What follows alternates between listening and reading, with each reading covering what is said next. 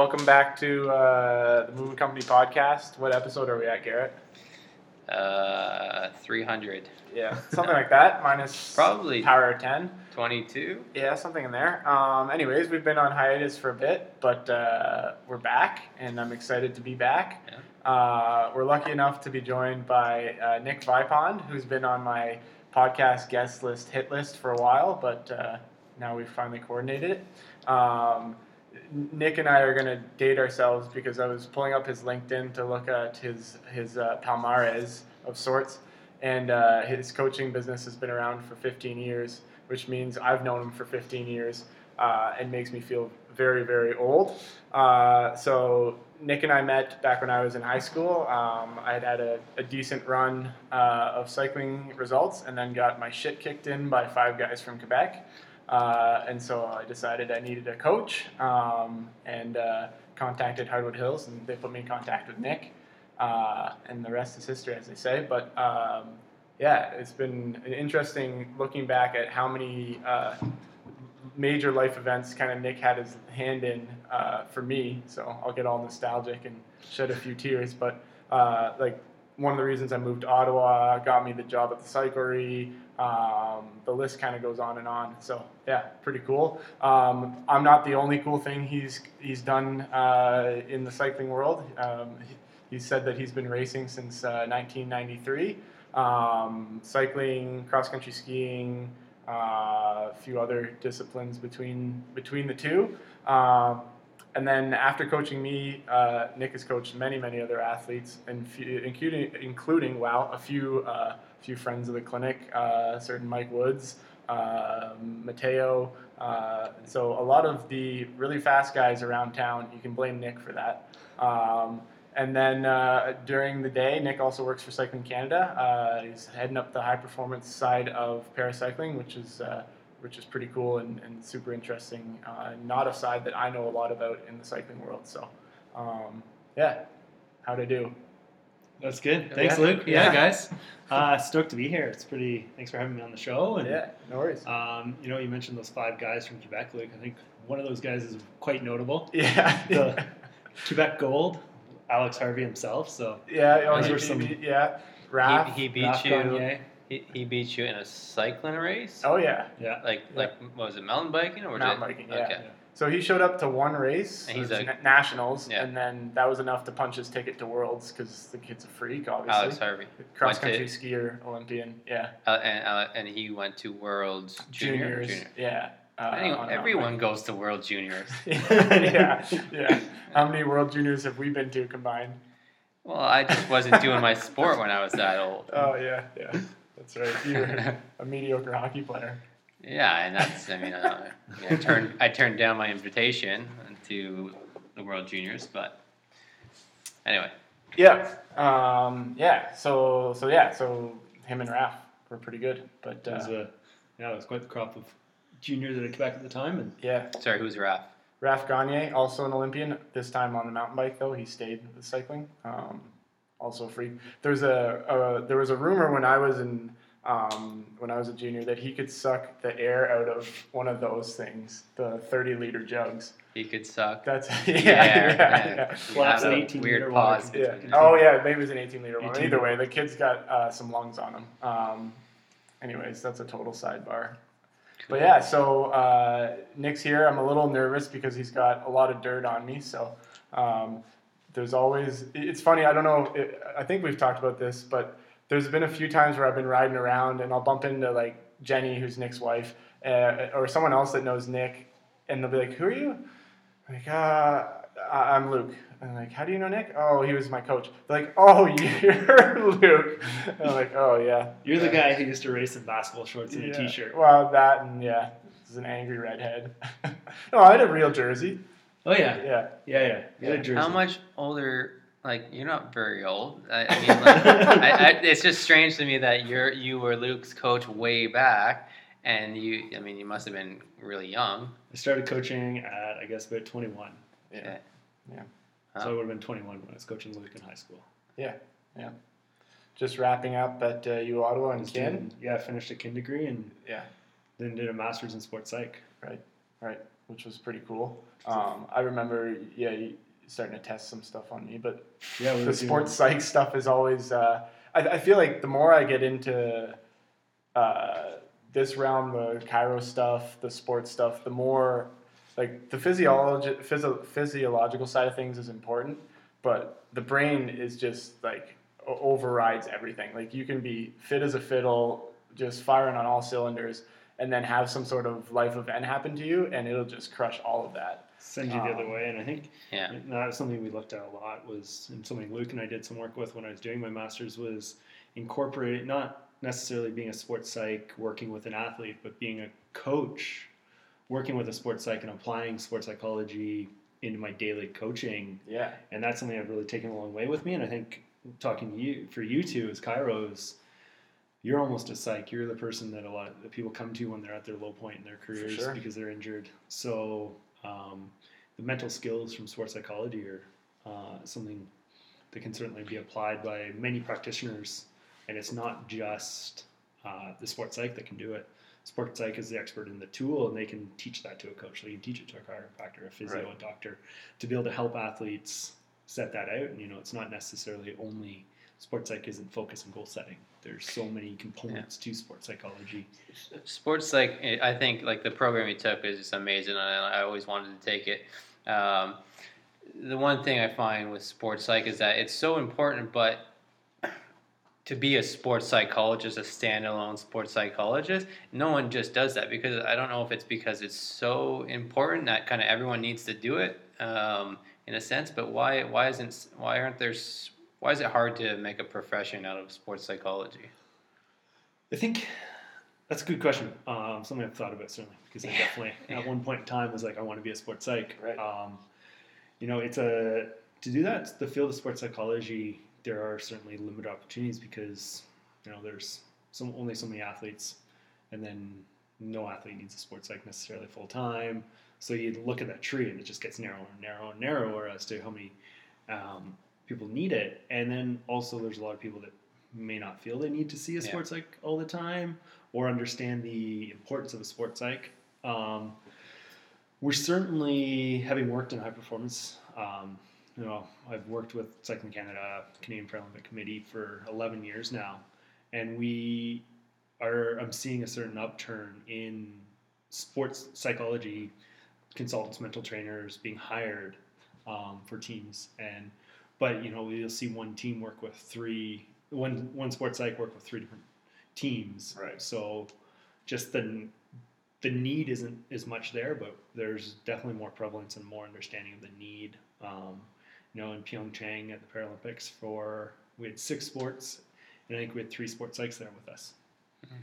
So we're there's certainly an What do we, what they do? I'm just curious. Like, uh, like sport. I mean, I think for sports, like, well, no. Uh, I was thinking most of the sports psych is probably done before the games, but I mean, they're probably incredibly nervous, and they. Yeah, it's uh, in advance. It's the planning, the preparation pieces, Yeah. the goal setting, um, building your race plans, things like that. And then on site, it's someone to talk to to give you a few keywords to help you with some framing, um, to talk you through your warm up before Mhm. the competition. Mhm.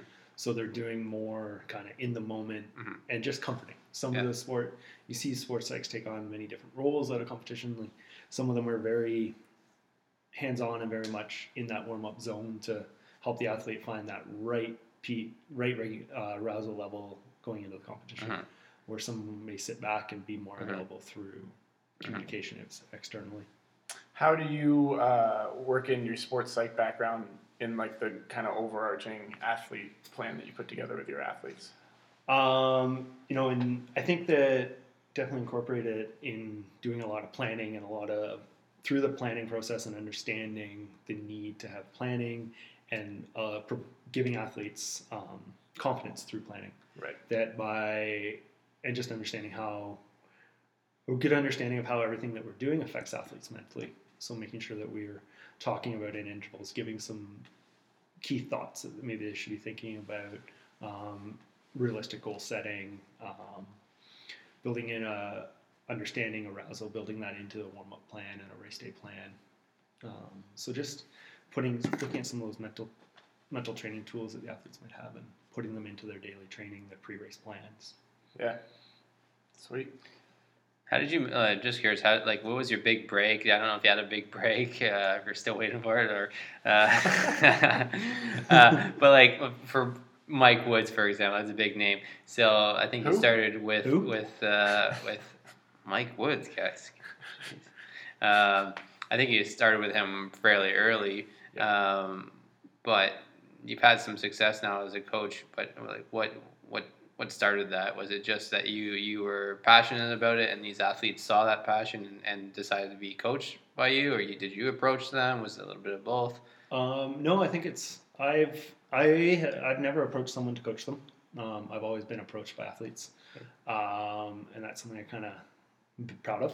Um, yeah, you should be. and I think that it's a yeah, I think it's a passion. I've you know definitely it excites me to work with athletes and help them achieve their goals and find success, and then being a part of that journey for the athlete, and taking working on the journey with them, guiding them through the process of Mhm. developing, is something that really excites me. So, um, yeah, big break. I don't. There hasn't been a big break moment for sh- me in coaching, but it's been. It's. I like to keep things pretty basic. You know, don't get all hung up in doing fancy workouts. Keep Mhm. it.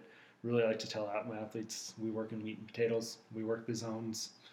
We keep training Yeah. basic.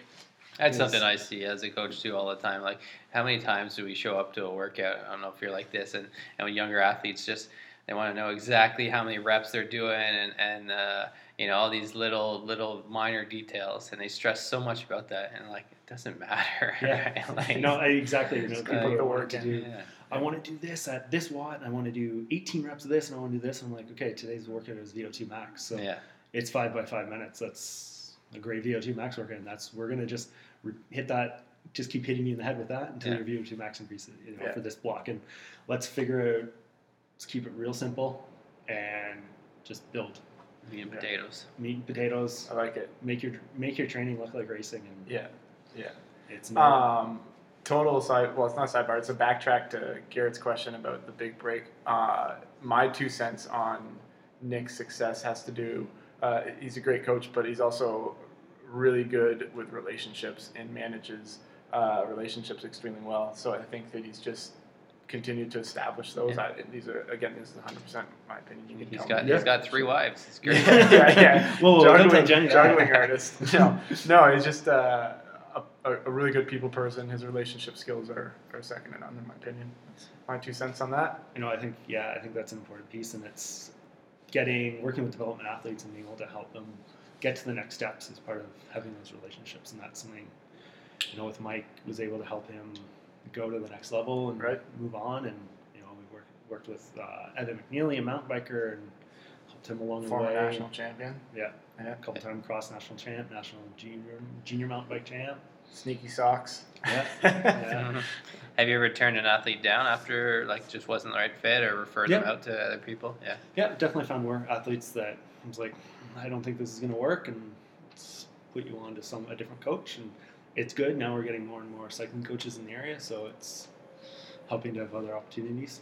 Um, Right. I think I don't know if you've ever had Sean on the podcast, but Yeah, once. yeah, Yeah. Sean, Sean and I have worked together quite a bit, and Yeah. Yeah, yeah. Rivals. no, not at all, No, buddies. buddies. Yeah. Yeah. That's what rivals say.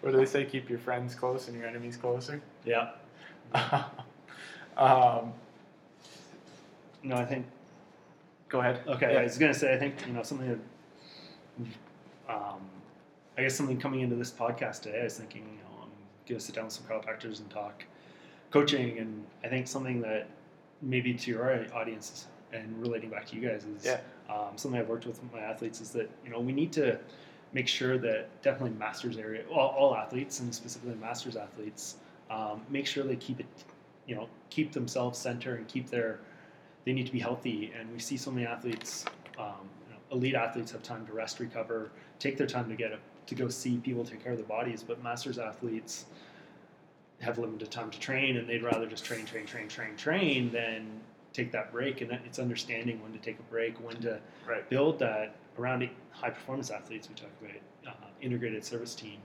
um, which includes physios, chiropractors, doctors, nutritionists, sports psychs, Um, you know, as masters, often between work, life, family, and training, there's a time to do that. So. Mhm.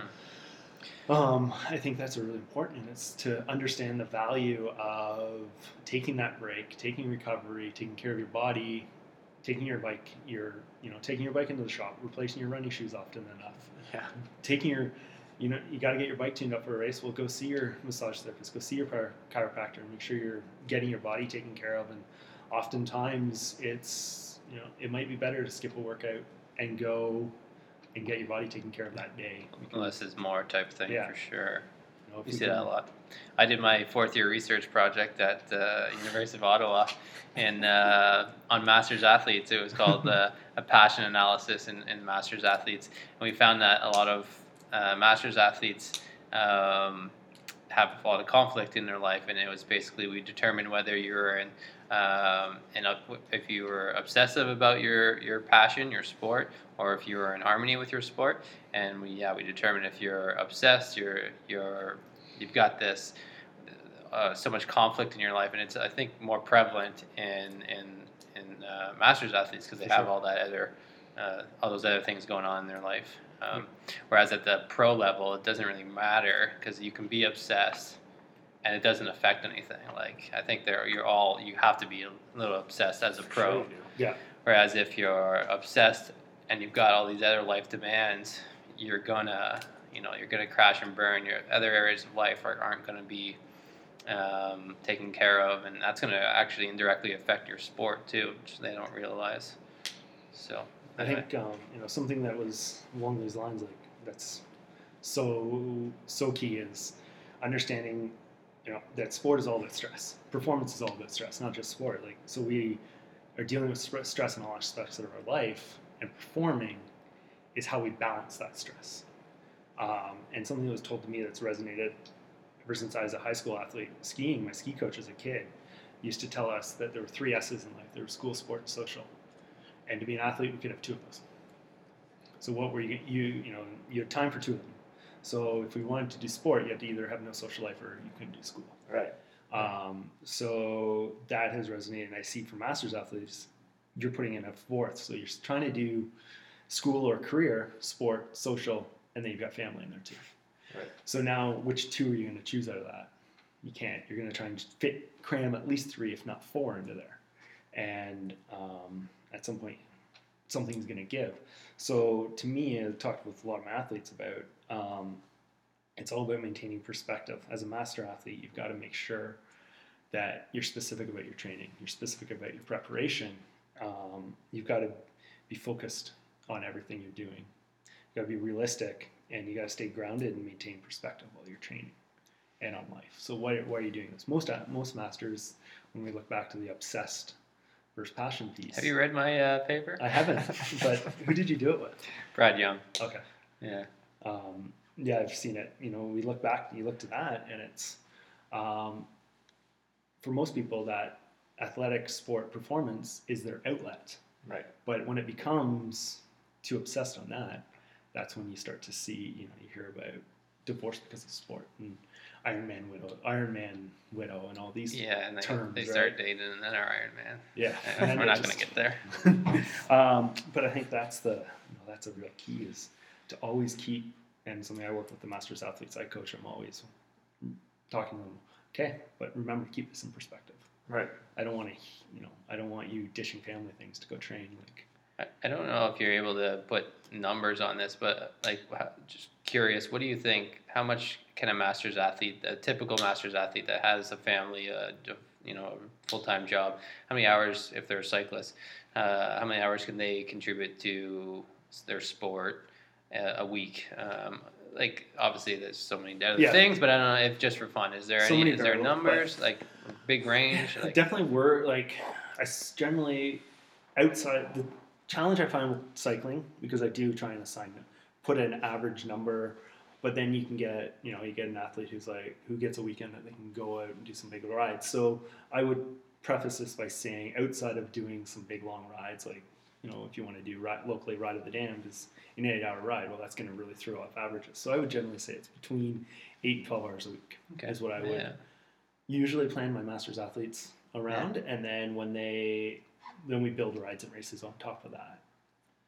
Cool. But How do you manage, uh, like, if someone's like, they've got a crazy schedule, but they'd rather train than sleep? Like, how do you manage them recovering, them training? Like, do you ask them where they're at in their sleep? Uh, Yeah, numbers, so- all that kind of stuff. you know, I gen- I work with all my athletes the same using the same platform. So we use I use Training Peaks as a platform that I work with athletes on, and it's got a spot to put metrics in. So you can put your daily metrics, record sleep, sleep weight, eating, uh, resting heart rates, HRVs, um, body fat percentage if you're doing it, whatever you want to, Yeah. whatever metrics you want to record, we can record there. Sleep and morning heart rate are two that are big for me, um, especially when you have a lot going on in your life. Um, and yeah, I get people, you know, as you said, like, like masters that are like, "Well, I don't need to sleep." Yeah. You sleep when you're dead. There's no such thing as that. Uh, you need to rest and recover. So, um, if I see an athlete's not sleeping well, or they tell me they're not sleeping well, I'm going to drop the training hours to allow for more sleep. Okay. Um, Interesting. I think that we can, if we may, if we keep training specific and focused, um, you can do a lot on very, very little. Um, there's a great book. Uh, I forget the author, but it's time. It's it's titled uh, "Time Crunch Cyclist," and it's I think they talk about about a six-hour training week. Okay. Um, but every minute of every workout, Tim Ferriss. Cycling coach Tim Ferriss. yeah, uh, every minute of every workout is accounted for. Yeah. Right. Yeah. There's none of the and cycling is such a sport that's notorious for junk miles. Yeah. Um, you know, I see so many athletes waste so much time riding in the wrong zone or riding too easily. Um, so it's balance, it's focus. Um, So your your definition of junk miles is what you just said, either too slow or Too too easy. too easy or too hard. Too, too, would you too consider? easy, too hard, just outside, like Yeah. you know, zone three. Yeah. Riding too much time in zone three is junk Yeah, miles. You're not doing anything specific there except The North American, the North American tempo workout that Yeah. everybody loves to do because Yeah. it's kind of hard. So I feel like I did something hard, but it's really not doing a whole lot of anything. Yeah, or riding, and you know, going for a coffee shop ride, ride is great fun when you have an additional three hours a week to do that in. But if we don't have that time, don't do it. Right. Or adjust your goals. Yeah, or Yeah. adjust your goals if that's what you want to be doing. Yeah. Interesting. Um, And Ottawa, I think, is the prime place for the coffee shop ride because we've got a lot of coffee so shops, many. fifteen to thirty k from Yeah. downtown. Yeah. Yeah. Yeah. You could We'll do spend all bike week. paths. You could just roll through them. Yeah. Do a quick little ride to Little Victories here. Yeah. Get my mileage in. Well, that's where it starts. You start at Little Victories, then it's a that's the hub, and then the other ones are like spokes, right? So you get up to Stittsville and go to Quitters. and Yeah. Come we need back. to do the Stittsville Brew Tour. oh, tell Ride from more. downtown to Stittsville, have a coffee.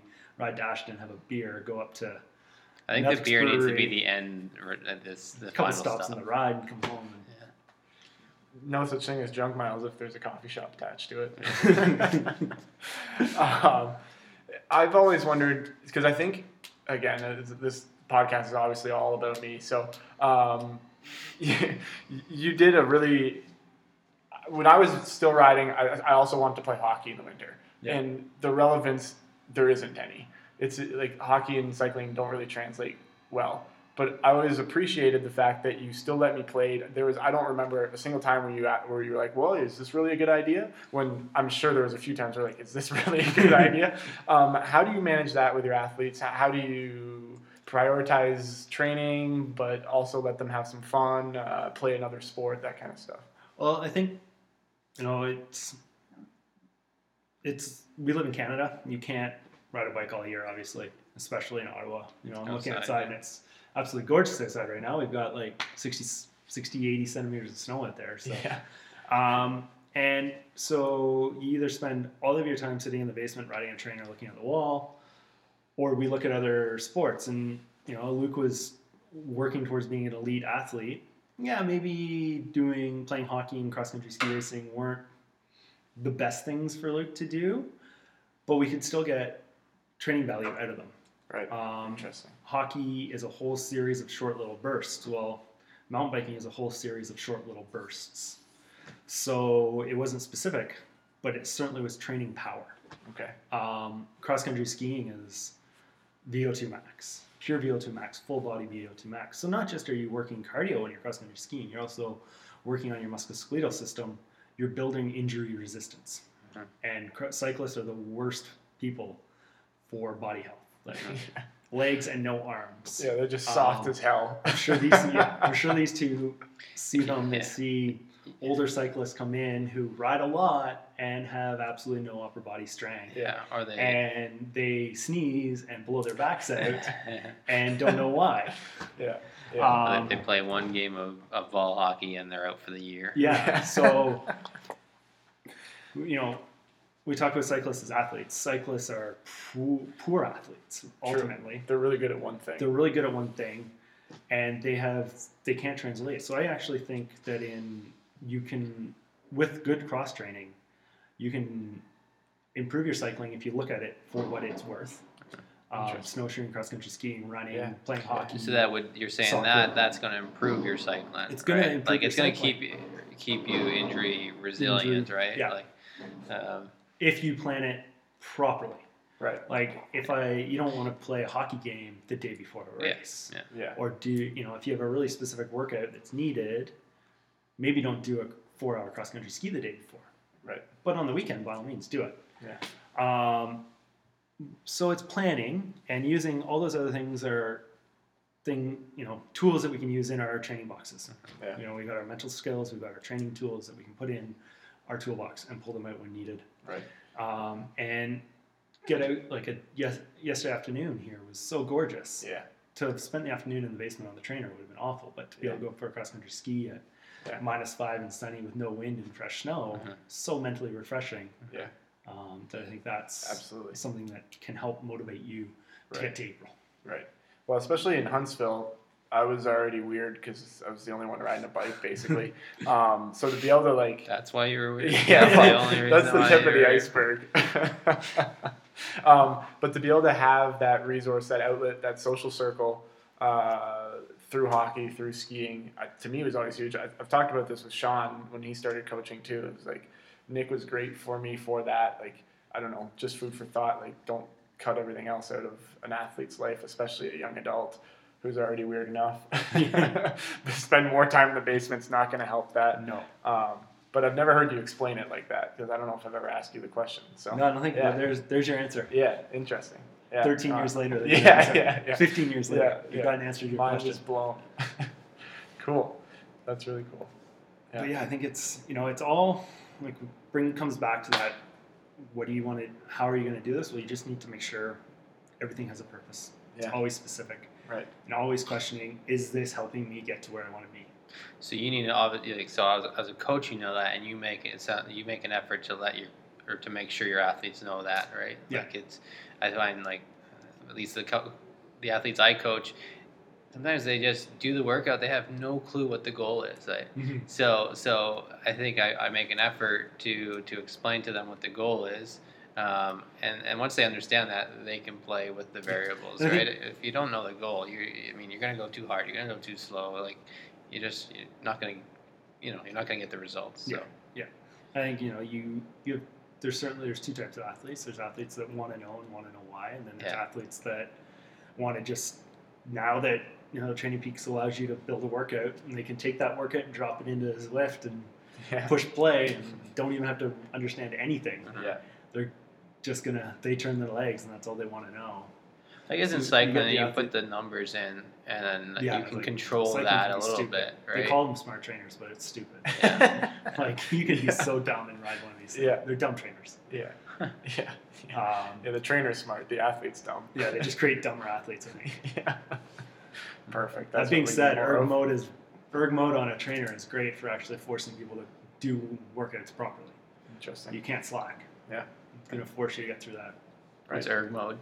It drives the train, so it drives the resistance. Yeah. You can't instead of you setting the resistance, the trainer sets the resistance. Yeah. So you can't back. You know, if you back off, it just keeps applying the same amount of resistance all the time. It's kind of like hitting a hill, right? Like the Yeah. grade, it's, Well- the grade's the same regardless of the effort you want Yeah. to put in. What do you do as a cycling coach when you can throw in the numbers and you know like you know this this amount of watts should correlate with someone's VO2 max but they're they're sick you know they haven't been sleeping well so that that number for that day feels exponentially harder their perceived exertions way higher than it should be do you like do you do you tell them beforehand you know this is the perceived exertion as well as this is your numbers um, I work off you- watts. Yeah. So you most almost right now everyone has power meters I'm working with. Yeah.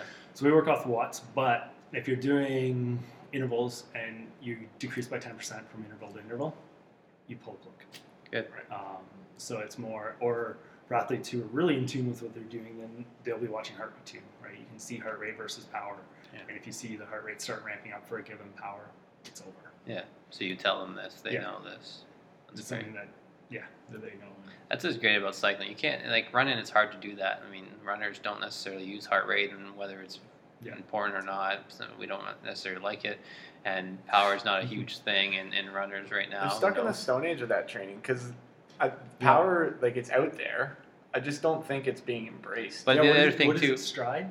I don't Yeah, know. but it's Stride- also like- running power one. But yeah, running economy has a big impact. Well, so same like with if cycling economy. yeah. Yeah, but it's le- it's it's less so. Like some people have great running form, But great even- running economy. you know why like power is pretty cutting edge and Mhm. running it's pretty it's normal now Yeah. if you're not trained by power and cycling you're dated Mhm. um, but in running Present. power is uh, you know power is still new and cutting edge but why aren't you training by heart rate heart rate and Because I, heart I rate mean, and speed like, yeah, I mean at the high end you can compare the two yeah. So I, I, certainly do in yeah. my own running I compare Yeah. the two yeah, I, I definitely do for easy runs. I think it's nice to look at your heart rate, but I find at the high end when you're doing VO2 stuff and, and, and faster, it's it's just I don't know. It's I find it's less important. Like um, I don't know, the numbers are too all over the place, and they're too they're different for everyone too. That's the other thing. At the high end, everyone's heart rate max is going to be different. yeah different. running right? and running So, that definitely the, the VO2 zone to max zone is much tighter mhm, mhm. with heart rate so what's the next point, Luke? Um. Well, I don't know. Running's in the Stone Age.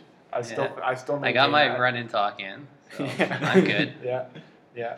Uh, what, what's coming up for you? What are you excited about? What's uh, what's new and exciting? Uh, I think you know, locally we've got um, a new gravel series coming up this year in town, and I Right. think that's a lot of lot of talk about that happening this year. Gravel is Yeah. you know Exploding. Explain to I me what don't- how those races work and yeah okay so gravel's we talk about gravel racing we have gravel bikes we have that it's really it's bike racing Yeah. and I like to you know it's I've gone go through this with people on enduro mountain bike racing versus mountain bike racing. To me, enduro mountain bike racing is mountain biking. Yeah. It's riding fast down hills and then waiting for your friends and riding up the hill together. Yeah. Uh, so that's mountain biking. Gravel riding is just riding is riding bikes and you ride on mixed surfaces, race on mixed surfaces. But that being said, um, the gravel guys out of the west end of Ottawa are putting together a great local series this year. Yeah. Um, I think they have six events. Right. First So, one's in April, I think. I First saw. one's in April, Yeah. Two in June, one in July, one in August, one in September or something. Sounds about right. Um, Ride with Rendall has their race. OBC has so Clarence Rockland announced their dates today, mid May. Yeah. Um, Is we're gravel waiting to hear the Roubaix dates. Um, but you know the cool thing is that it's that's eight bike races spread out over the summer. Yeah. Within an hour drive of home. Right. Within an hour drive of Ottawa. So we no longer have to drive- Calabogie and yeah, we no longer have to drive to Toronto. yeah. We no longer have to drive to uh, Montreal, Montreal. just to get racing in. We can get good quality, large field racing in in Ottawa. So I think Yeah. that's um, that's what's exciting for me about cycling right now. Is you know I've traveled all over the world, um, going to bike races, going to other sporting events. Um, been to some pretty huge events, a bunch of world championships, two Paralympic games, and every time I come home, I'm super excited about our local Ottawa community. Yeah. We produce amazing athletes. We've got great events. We've Yes. had the road great nationals. coaches. Great coaches. great practitioners. Um. Oh, stop. um, it's just like so such a community. You know, we Yeah. really have. It's really a community here. Um, there's a little bit of everything. There's mountain biking, there's road riding, there's crits, there's time trials. Yeah. Uh, huge cross community. Um, Yeah, it's one of the reasons I, I was so drawn to Ottawa initially and how I fell in love with the city. And then it's one of the things that like I just kept falling back on and wanting Yeah. to come back here. Is, yeah, it's kept me here for 17 years. Yeah, now, yeah, 18 it's years, incredible. like I've that, been here so- for 30. all because of the cycling, right, Garrett? yeah. Yeah, that's Um, so I think you know that's new and ex- what's exciting for me right now is just um, what you know.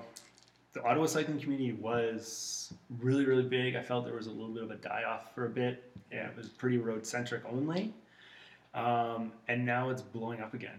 Like, Yeah. Huge development on mountain bike trails in Gatineau Park.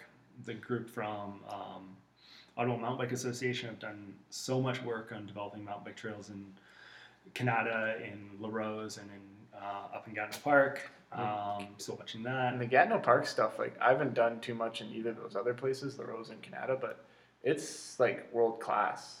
Yeah. Like the oh, trails are incredible. it's amazing. Technical as hell. Yeah. Yeah. It's some of the it's great and like the future plans and just the way that the vision of linking so we can do some big long mountain bike rides up there is um, really cool. Yeah. Um, and then just continue like every time we turn around, there's more athletes. Like with Yeah.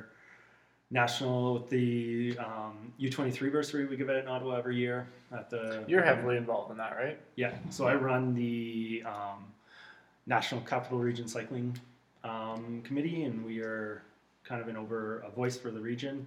Yeah. Um, and out of that, we manage the Espoir Bursary in town and uh, have an annual awards um, night and fundraise a Yeah. fundraiser. So our, you know, we keep seeing new athletes popping up. This year, we've got a couple mountain bikers on the national team again, right, Right. of Ottawa. Um, bunch of road riders. So it's just to keep seeing athletes coming through, and yeah, It's super Um, cool. that's what's exciting. Yeah, yeah. I agree. Yeah, I'm jazzed up. Let's get the snow melting. Mhm. Well, let's ski a few more times first. Oh yeah, Yes. yeah, maybe. Then- yeah, I do my loppet. yeah, yeah. yeah. Garrett, you're doing the Loppet this weekend. Yeah, we'll have a whole podcast about that coming up. I'm Awesome. sure we can talk about it later. Yeah, bloopers. Garrett's first uh, cross country ski race ever. So Yeah. 50k. Uh, 27. Okay. 27. next year, fifty. Yeah, yeah. Next year Oh, it's 50, and then 100. And then, no, then you'll do the ski Then you do marathon. the, Then the you do Olympics. the uh, Ottawa Triple Challenge. What's the triple So challenge? it's the ski marathon last weekend, and then both 50s at the marathon. At the Uh. Uh, that's some volume. Have you done it? Yes. Yeah, you have done It's a bad idea. It's like the Rudy Award in the triathlon community. Uh, Yeah. I don't know what how many events. I think it's like uh, I don't know, five plus events.